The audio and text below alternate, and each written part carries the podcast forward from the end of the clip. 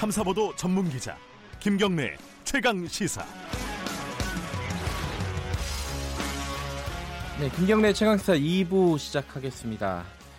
지난 4일에 북한이 쏜 게요, 어, 뭐 미사일이냐, 발사체냐, 말들이 많습니다. 특히 이제 우리 어, 정치권 쪽에서 많이 시끄러운데요.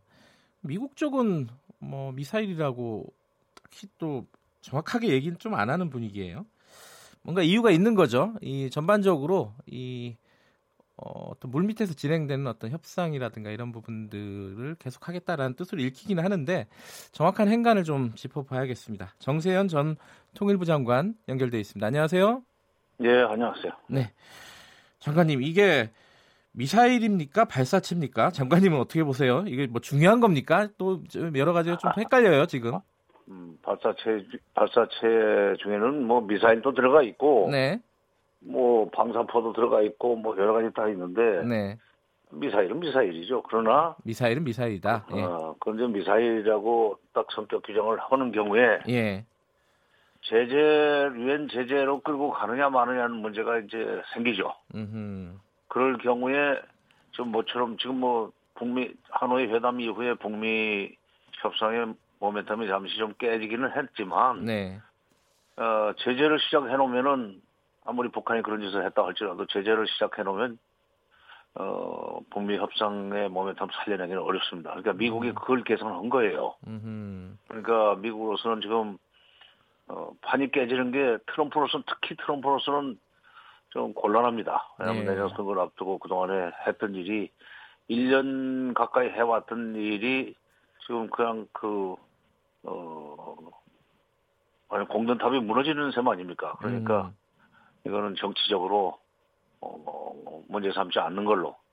예, 결정을 했죠. 근데 우리 내부에서 좀 시끄럽긴 한데 예. 아, 미국이 군사 문제에 관한은 미국이 판단하는 대로 따라가야 된다고 항상 했던 사람들이 지금 와서 또 미국의 그런 그 이 결정에 대해서 불만을 표시하면서 왜그 문재인 정부의 뭐 대북 정책 실패했다는 얘기는 왜 해요? 대미 정책이 이 잘 됐구만. 참. 아니 근데 이 이게 이제 보통 어, 대중들한테 이 설득력을 가질 수도 있어요. 뭐, 뭐냐면은 아니 그 미사일을 이 홍길동도 아니고 이 어? 아버지를 아버지라고 못 부르고 미사일을 미사일이라고 못 부르는 게 말이 되냐? 이게 되게 이제 쉬운 말이잖아요. 그러니까 아, 그럼 그렇죠. 예, 그러니까 요 말에 대해서는 어떻게 저희들이 받아들여야 될까요? 아니 이게 이게 이거 군 아, 군사 안보 문제라는 게 결국은 네, 해석의 문제입니다. 예, 해석의 문제예요. 그, 그 정확한 진실은 따로 있고 그다음에 진실은 진실과 별도로 또 해석이 있고 해석이 어떻게 되느냐에 따라서 정책이 달라지는 건데 네, 어, 미국에서 지금 미사일이라고 하고 싶지 않은 거예요. 음, 어. 그러니까 우리도 미사일이라고 못한 거예요. 처음에는 우리 군에서 미사일이라고 발표를 했다가 했었죠 합참에서 예, 40, 분 후에 다시 발사체라고 한 거 보면 예. 미국에서 바로 왜냐면 지시가 내려온 거예요. 야 그거 음, 미사일이라고 하면은 복잡해진다. 음흠. 아 이걸 그냥 발사체라고 좀 광막하게. 그러니까 동물 중에는 뭐 개도 있고 닭도 있지만은 딱 특정해서 동물 이름을 얘기하지 말고 그냥 동물이라고 하자. 이래야만 미국이 좀 편해진다. 그리고 지금 백악관의 그 움직임을 보면은 뭐 어떻게든지 대화의 불씨를 살려내려고 그러는데 에, 한국이 너무 좀 생각 없이 불쑥 그렇게 얘기한 거뭐 곤란하다. 이- 이- 이거죠. 그러니까 지금 뭐 그러니까 북미 간에도 그렇고 남북 간에 그렇- 그렇고 지금 기조의 대화를 어, 반대하는 쪽에서는 당연히 어 이거 미사일이니까 이게 심각하게 받아들여야 된다 이렇게 얘기할 수 있지 않겠습니까? 특히 지금 야당 같은 우리 야당 같은 음. 경우에는 그렇죠. 근데 야당이 이제 하나만 하고 둘 모르는데 예, 그렇게 해서 미사일이라고 맨날 난리를 쳤다 칩시다. 예, 이게 유엔 안보리 가서 제재를 불러올 만큼의 사거리가 아니에요, 거리가. 아하, 아 예, 아, 뭐 200km, 300km는 사실 국내에서 얼마든지 에, 그 북한에 지금 200km, 300km짜리 미사일은 여러 개 있습니다. 수백 개, 수천 개 있어요. 예, 그러니까 가지고 있는 건데 예, 오늘 이번에 에, 발사한 것은 시- 새로 지금 만든 신형 전술 유도무기라고 이름을 붙였지만은 네, 그리고 방향도 남쪽으로 쏘지도 않고. 음, 그러니까 청와대에서 뭐 군사 분야 그 합의서 작년 9.19 군사 분야 합의서를 위반한 것처럼 얘기를 하는데 그것도 옳지 않다고 저는 봅니다. 왜냐하면 어그 긴장 완화 지역이라고 할까 완충 지역을 비무장지대 그 2km보다도 더 늘리지 않았어요. 네. 그 북쪽으로 쐈거든. 남쪽 그 남쪽으로 쏘지를 않고. 예. 그러니까 원산에서 저쪽 함경북도 쪽으로 쐈단 말이에요. 예. 어, 그렇기 때문에 자기네 영해 안에서 쏘고 떨어지고 한 걸 가지고 이쪽에서 난리를 친다는 게, 네. 그, 객관적으로 조금 제3국에서 볼 때는. 아니, 자기들은 내부에서 우리, 우리 말이죠. 네. 한국은 자기들 내부에서는 뭐, 별짓 다 하고, 훈련도 하고, 미사일도 뭐, 쏠 수도 있고 그러면서, 네. 아, 저기 내부적으로 그런 걸 왜 이렇게 시위를 거나 하는 식으로 비난이 나올 수 있어요. 음흠. 하여튼, 미사일이라고 성격 규정을 한들, 예. 우리 정부가 미국이 그걸 안보리 안 가져가면 소용없는 겁니다. 근데 안보리를 가져간다 하더라도 아까 말씀하셨잖아요. 이게 사거리를 보면은 그 제재를 또 할 수 있는 성격이 아닐 수도 있다.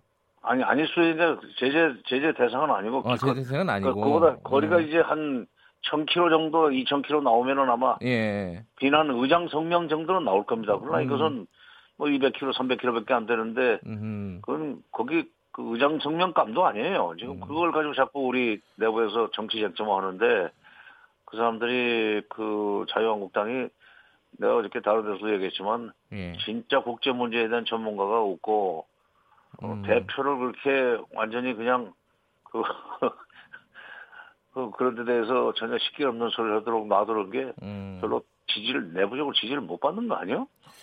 그뭐 북한 문제가 안 중요하다고 생각하니까 그렇게 얘기할 수도 있는 거 아니겠습니까? 아니 근데 예. 우리나라에서 예. 분단 국가에서 북한 문제는 바로 안보 문제인데 예. 안보 문제에 대해서 어 그 중요하지 않다고 생각하면 뭐가 중요합니까? 예. 처음에 말만 입만 열면 빨갱이라면서 아, 예. 그 제가 다른 걸 좀 여쭤볼게요. 그 예. 이게 일본 쪽이잖아요. 말하자면은 크게 보면은 이번에 아니 쏜 아니 게. 일본도 아니에요. 그 동해 쪽으로 쐈으면 일본 쪽으로 간 거 아니 아니에요? 아니 아니. 아니에요? 지금 보면은 예. 함경도의 그, 그 해안선 따라서 쐈어요. 음. 뭐 굳이 화를 낸다면 러시아가 화를 내야 되는데, 네. 아, 굳이 화를 내면은 예. 어, 블라디보스톡 쪽으로 가지도 못했거든. 음. 방향은 그 방향이지만. 그러니까 일본, 일본하고는 관계 없어요. 그래요? 그러니까 그건 음. 폼페오가 그러지 않았어요. 일본 쪽도 아니고, 네. 사우스 코리아 쪽도 아니고, 미국 쪽은 더더군 아니다. 뿐만 아니라 ICBM은 절대로 아니다. 따라서 이거는 문제 삼지 말자. 이렇게 폼페오가 그 ABC 방송 하고 얘기를 예. 하더라고요. 네. 그 사거리나 방향이나 이런 게 그러면은 그 북한 쪽에서도 굉장히 어, 계산이 돼 있는 그런 거라고 볼 수 있겠네요. 그러면은. 아, 그럼요. 음. 그 계산이 그 계산이 빠삭하죠. 그러니까 그거를 그거를 원산에서 300km를 남쪽으로 쏘면은 예. 우리 쪽으로 쏘면은 우리 저 그 동해 쪽으로 떨어집니다. 음. 그러나 어 동북 쪽으로 해서 네. 해안선 따라서 어 쏘았기 때문에 누가 시비를 걸 수가 없게 좀 그- 그러니까 시비를 걸 수 없게 없으면서 예. 동시에 우리 내부 아니 우리 영해에서도 훈련 못하는가 이런 식으로 반론을 할 수, 제기할 수 음. 있는 그 계산 딱 해가지고 하지 않았어요. 근데 아무도 시비를 못, 벌, 못 걸게 계산해서 했는데 그 왜 한 거예요, 북한은? 뭐라고 봐야 됩니까? 투정 그러니까- 부리는 건가요? 뭐 좀 하자. 어, 어, 어떻게요? 뭐 좀 하자고, 뭐 좀 진행하자고 대화를. 아니 지금 예. 작년 어, 금년 4월 12일 날 국회 어, 최고인민회 시정연설을 통해서 김정은 위원장이 네. 연말까지는 미국 도로 네. 연말까지는 셈법을 바꿔가지고 나오라. 지난번 하노이 때 같은 그런 식의 에, 계산법은 우리는 도저히 받아들일 수 없다. 셈법을 네. 바꿔서 나와라. 라고 해놨지만 예. 지금 연말까지도 안 움직일 것 같단 말이에요. 미국의 움직임이. 예. 아무 움직임이 없지 않습니까? 네. 그러니까 이런 일을 버려놓으면은 회담을 빨리 하자는 식으로 미국이 받아들여 가지고 네. 물밑 접촉을 제의해 올 거다 하는 계산까지 하고 지금 일을 벌린 겁니다. 그러니까 제재는 할 수 없고 네. 그러나 가만 놔두면 이 점점 어, 횟수가 늘어나고 거리가 늘어나면서 방향도 바뀌고 가령 일본을 자극한다든지 남한을 자극한다든지 해서 네. 어, 미국에 대한 불만이 나올 수 있도록 만들 수 있다고 보고 아마 미국이 움직일 거다. 근데 계산이 좀 비교적 맞아가는 것 같아요. 아, 그래요? 미국이 움직일 여지가 좀 생겼다고 보십니까? 아니 폼페오가 뭐 지금 그 대화를 하겠다고 지금 여러 가지 채널로 대화를 지금 시도하고 있다고 외교적으로 해결하겠다고 그러지 않았어요. 예. 음. 어, 그러니까 북한 계산이 맞아떨어진 겁니다. 아 그래요. 음, 아니 그러니까 예. 미국을 상대로 벌린 일을 가지고 왜 우리 우리나라에서 왜 아니 당장 문재인 뭐, 정부를 공격을 하느냐? 뭐 쏘면 약간 불안하니까 또 그럴 수도 있는 아니 거- 그리고 예. 아베도 좀 가만히 있지 아베도 그러니까 일본도 완전히 조용하더라고요. 음. 미국이 딱 입을 닫아, 닫으라고 지시를 했으니까 바로 예. 어, 어저께인가 그 트럼프 대통령하고 아베하고 통화를 했다고 그래요. 아마도 트럼프 대통령이 아베 총리한테 먼저 걸었을 겁니다. 네. 시끄럽게 하지 마라. 음. 당신 내가 시끄럽게 하면 곤란하다. 음. 이렇게 교통 정리가 되고 있는데 음. 어, 그동안에 한미동맹 그렇게 강조했던 사람들이 이, 이번에 그 미국한테 왜 따지지 못하냐고 하는 거 보면은 저는 좀 이해가 안 돼요. 근데 이제 한미 동맹 말씀하시니까 또 이게 좀 생각이 나는데요. 그 일전에 그 이종석 전 통일부 장관 있잖아요. 예, 예. 그 윤 장관님, 아, 정 장관님 그 저기 다음 다음에 통일부 장관 하신 분이죠. 그렇죠. 예. 이 그런 말씀을 하셨어요. 지금의 한국 정부 자세로는 남북 관계 진전 안 된다. 아, 이게 미국 그, 미국 말 너무 듣고 이런 어. 거 지금 문제 좀 있다. 우리 독자적인 지난달- 목- 예. 어, 지난달 한겨레 신문 칼럼입니다. 예. 이거 이 생각에 대해서는 어떻게 생각하십니까, 정 장관님은? 내가 그거 보고 바로 문자로 훌륭한 칼럼 썼다고 내가 칭찬했어. 자, 어떤 부분이 훌륭한 건지 설명을 좀 해주셔야죠. 아니 지금 예. 이대로 해가지고 미국에 대해 할 말도 못하고 예. 미국이 못하게 한다고 해서 개성공단이나 금강산 관광을 시작도 못하는 이런 식으로 해가지고 무슨 그 음, 남북 관계를 개선하겠다고 그러냐. 이게 음. 남북 관계 개선을 하면은 그 북한에서 어, 얘기했듯이 예, 중재자 촉진자 역할보다는 네. 행위자가 되라.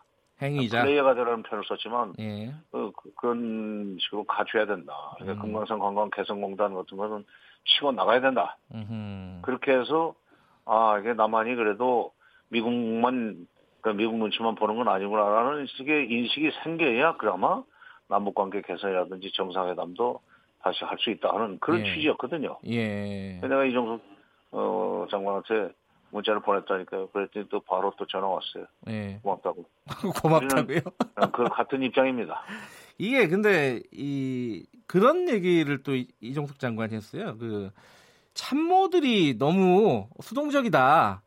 어, 참모들이 좀 강한 목소리를 내고 대통령이 좀 다독거리고 이런 분위기가 좋은데 참모들이 어, 딱 조용히 있고 시키는 대로만 하고 이런 거 아니냐 뭐 이런 얘기도 하는데 이건 어떻게 보십니까? 그것도 일리 있습니다.